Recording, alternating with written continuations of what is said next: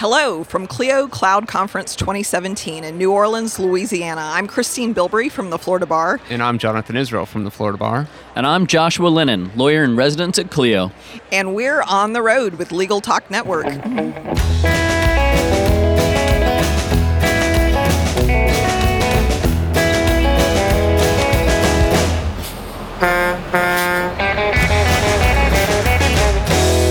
And we're back.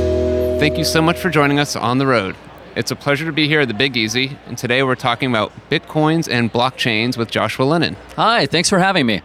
So, Joshua, tell us what you do at Clio um, and a little bit about yourself. Sure. So, I am one of the few Americans working for the Canadian company Clio. So, I'm a New York licensed attorney and I serve as lawyer in residence at Clio. And so, it's a position that focuses on legal scholarship and research into how lawyers work and a lot of their compliance needs. And that spans a whole different variety of areas, whether it's technology or privacy, or in this instance, we're taking a look at financial transactions and how lawyers might need to know certain compliance issues as it relates to cryptocurrencies. And so, accepting bitcoins, I think, is a scary proposition for a lot of attorneys mm-hmm. um, because it's been associated with uh, the Silk Road drug trade and those kind of things. But I know nowadays there are some very legitimate companies. Um, so can you tell us some of the, the major companies that are now accepting Bitcoin? Sure. So almost all the major corporations that do like merchant services are accepting Bitcoin right now. So Dell and Microsoft, for example, will accept Bitcoin for software and computers. We know that Starbucks will allow you to buy a cup of coffee using a Bitcoin. And we've even seen uh, industries like fast food chains start to create their own cryptocurrencies. Like Burger King has created their own Whopper token in Russia. and you can buy a Whopper in Russia using a Whopper Bitcoin analog. So it's kind of crazy how fast these are being adopted just as a part of everyday financial transactions. And so, you know, obviously these are major corporations that have the resources to go and, and handle these types of payments, uh, you know, receiving these types mm-hmm. of payments. I'm just a solo attorney. I want to try and offer this to my clients. What are some of the steps I need to take to be able to accept bitcoins? Well, that's the great thing about Bitcoin technology and other cryptocurrencies is they're not very heavy in investment at all to be able to use them. So if you're a lawyer who's interested in accepting bitcoins as a payment or any other type of cryptocurrency, there are really only two or three things you need. You need to sign up for what's called a wallet, and that's a place where you can store the address associated with the digital asset that is the cryptocurrency. You need to have the ability to transfer the cryptocurrency back into fiat cash or the normal cash that we carry in our pocket. And you have to be able to just kind of inform your client on what you're doing. Uh, once you do those, you have the technical background to be able to accept bitcoins. There are probably some ethical duties you'll need to add on top of that. And Bitcoin is actually um, kind of the front side of what's known as a blockchain technology. Mm-hmm. Can you briefly tell our listeners what blockchain is? Sure. So, a lot of traditional online computing services right now rely on somebody sitting at the middle of it.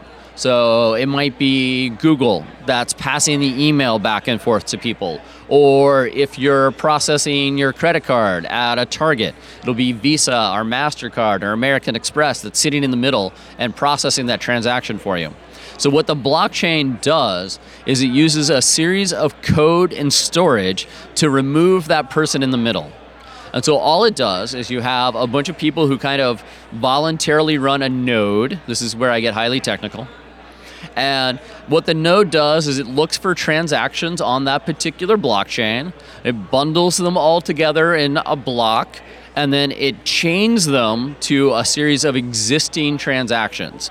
And as things go out to the nodes and become part of the chain, then they're just part of the permanent record. And anybody hosting that blockchain or processing that blockchain is helping maintain that record. So it takes out the middleman and allows for these transactions, a distributed ledger, as it will, to exist without a middleman and be pretty much impervious to alteration because it is being hosted in so many different locations. Uh, so there's a lot of technical aspects to it, but that's basically how a blockchain works. And I know that you um, mentioned we just watched your presentation here at Clio Cloud Conference. Thank you. Um, and you talked about so someone wants to pay me in Bitcoin, and I have no idea what's a Bitcoin worth. And so you told us how we can actually check and get a quote on the current price of Bitcoin. What does somebody do? absolutely true. So, the New York Stock Exchange actually maintains a Bitcoin index, so they're tracking that particular cryptocurrency. And they'll tell you what they believe the current valuation of a Bitcoin is.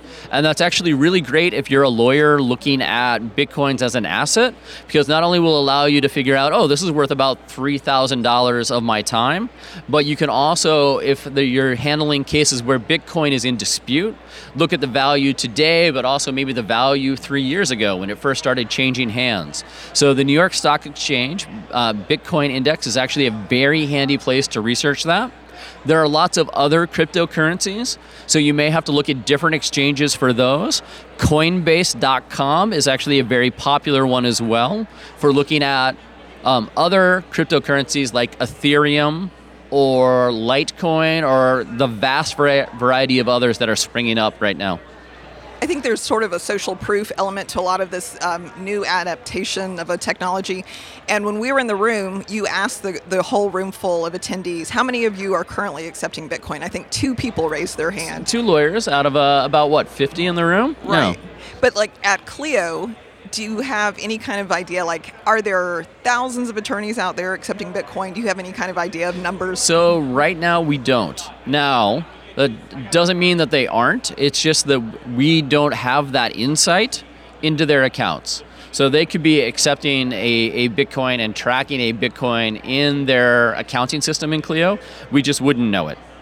So uh, because of the separation we have between our customers' data and our own functionality. And then during the presentation, you also talked about how the blockchain extends beyond cryptocurrencies and the other uses that we see the blockchain coming for. Um, can you expand on those a little bit? Oh, and where it can absolutely. So, blockchain isn't just a means of tracking value, like the exchange of bitcoins, but also of creating an unalterable record. So, anything where you would want an unalterable record, whether it's, say, a contract negotiation or contract performance, that's actually a really exciting use for blockchain. And we're also starting to see it as a form of record keeping by agencies. So, the Illinois, uh, Illinois as a state is now going to put birth certificates out on a blockchain.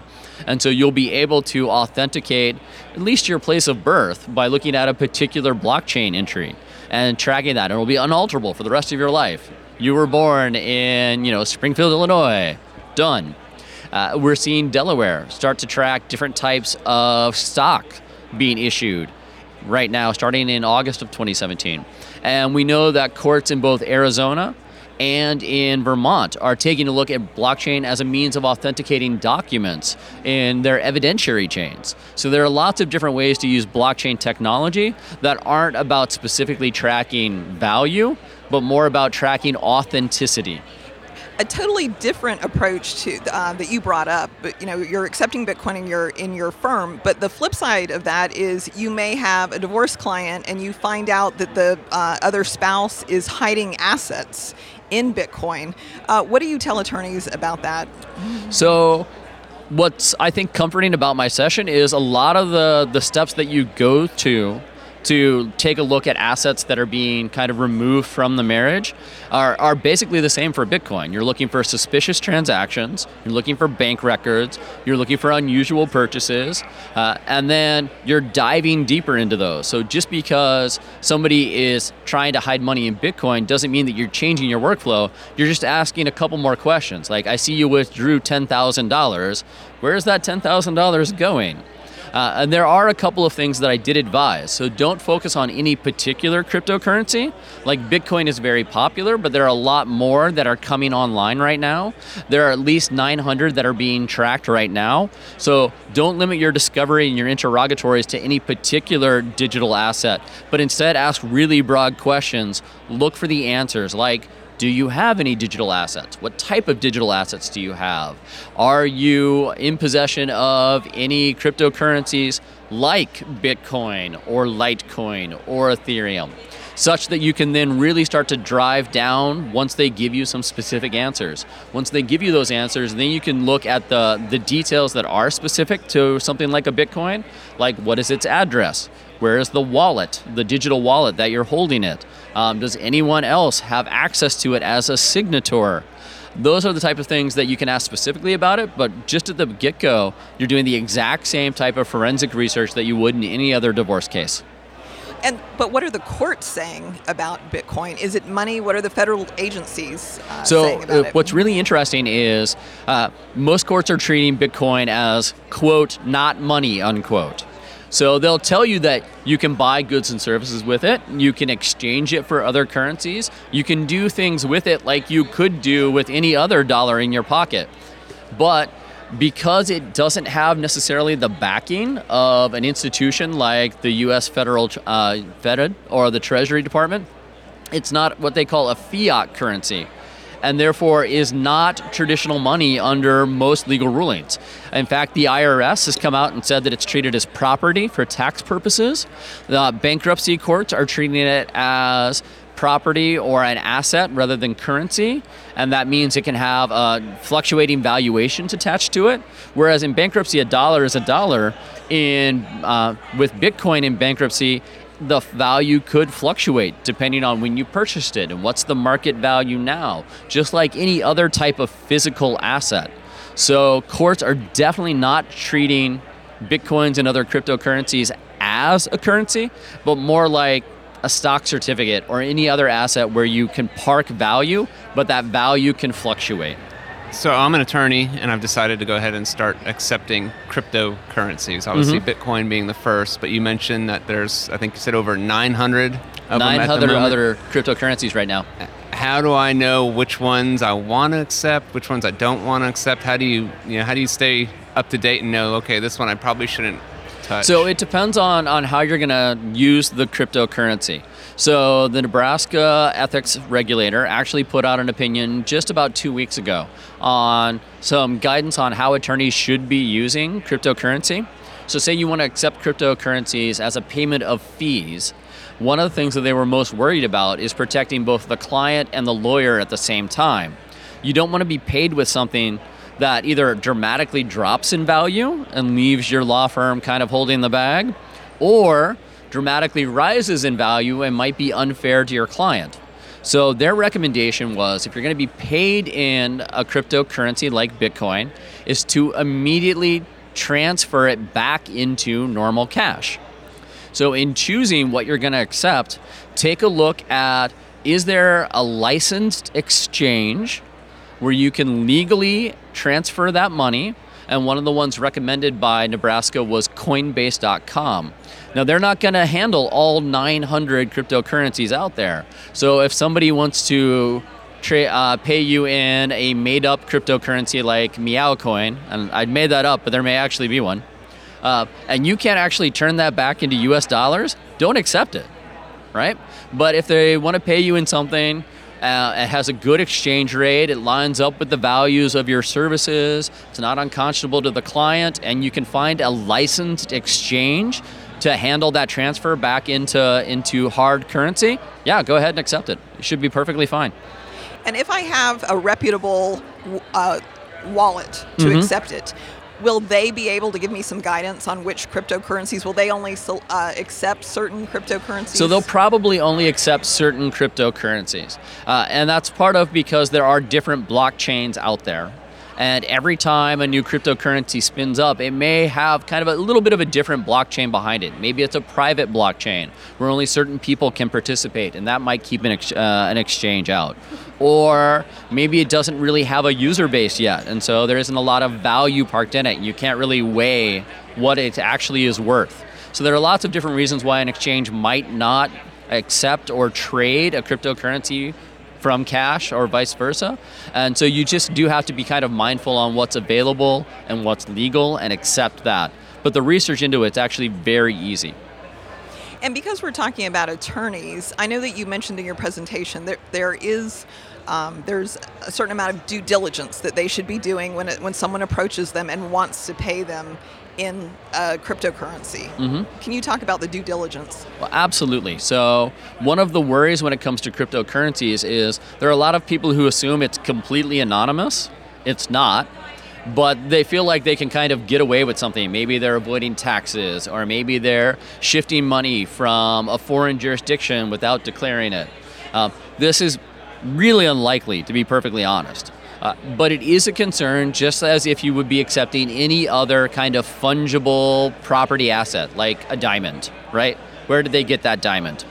So, I, the Nebraska guidance did recommend, especially in the cases where you're accepting payment for a client from a third party. So, say it's like a, an aunt or a business partner or somebody like that who's covering your client's legal fees, to definitely go ahead and do your due diligence on their relationship the source of the funds? Is it in any way like seeming like they're trying to hide something? A lot of it's a little bit of a gut check, but the American Bar Association has actually issued some good guidance on anti-money laundering best practices. It's really just kind of a it's a really long white paper with a really short checklist. So when you when you download it for free, don't don't freak out when you read it. Uh, that give you just some simple checklist type stuff to ask your client or maybe ask the third party paying before you really take them on and start accepting that type of payment. But it's the exact same questions you would ask any third party that was stepping in to help out your client. So, before we close it out today, I have one last question for you. If our listeners would like to follow up, how can they reach you or find out more information about this sure. topic? So, I, I do want to highlight my partner in the presentation, Amy Terhaar, who's with Integra Ledger was actually really crucial in helping educate me in this issue. And she's part of the Global Legal Blockchain Consortium, uh, which is something that I think every lawyer should take a look at. They're starting kind of a new blockchain platform for legal use. So, smart contracts, maybe we come up with our own legal currency uh, that your clients can use to pay you. There are all kinds of ways that this can be used. So I want to highlight her, and she can be found on Twitter at Amy Terhaar, T E R H double A R. And you can reach me on Twitter as well. So Joshua Lennon at Joshua Lennon, or email me at Joshua at Clio. I'm always happy to connect with everybody. And I have an open profile on LinkedIn. So that's another great way to connect with me. And let's continue the conversation on how Bitcoin and other cryptocurrencies are something that you will encounter in the practice of law. Excellent. Thank you. That's been very helpful to our listeners. So I want to thank Joshua Lennon for joining us today. Thank you for having me. And we also want to thank our listeners for tuning in. If you like what you heard today, please rate us an Apple Podcast. We'll see you next time for another episode of On the Road with Legal Talk Network. I'm Christine Bilbrey. And I'm Jonathan Israel. And I'm Joshua Lennon. Until next time. Great job. Especially like having to pivot to a new topic. Really well done. If you'd like more information about what you've heard today, please visit LegalTalkNetwork.com. Subscribe via iTunes and RSS. Find us on Twitter and Facebook, or download our free Legal Talk Network app in Google Play and iTunes. The views expressed by the participants of this program are their own and do not represent the views of, nor are they endorsed by, Legal Talk Network, its officers, directors, employees, agents, representatives, shareholders, and subsidiaries. None of the content should be considered legal advice. As always, consult a lawyer.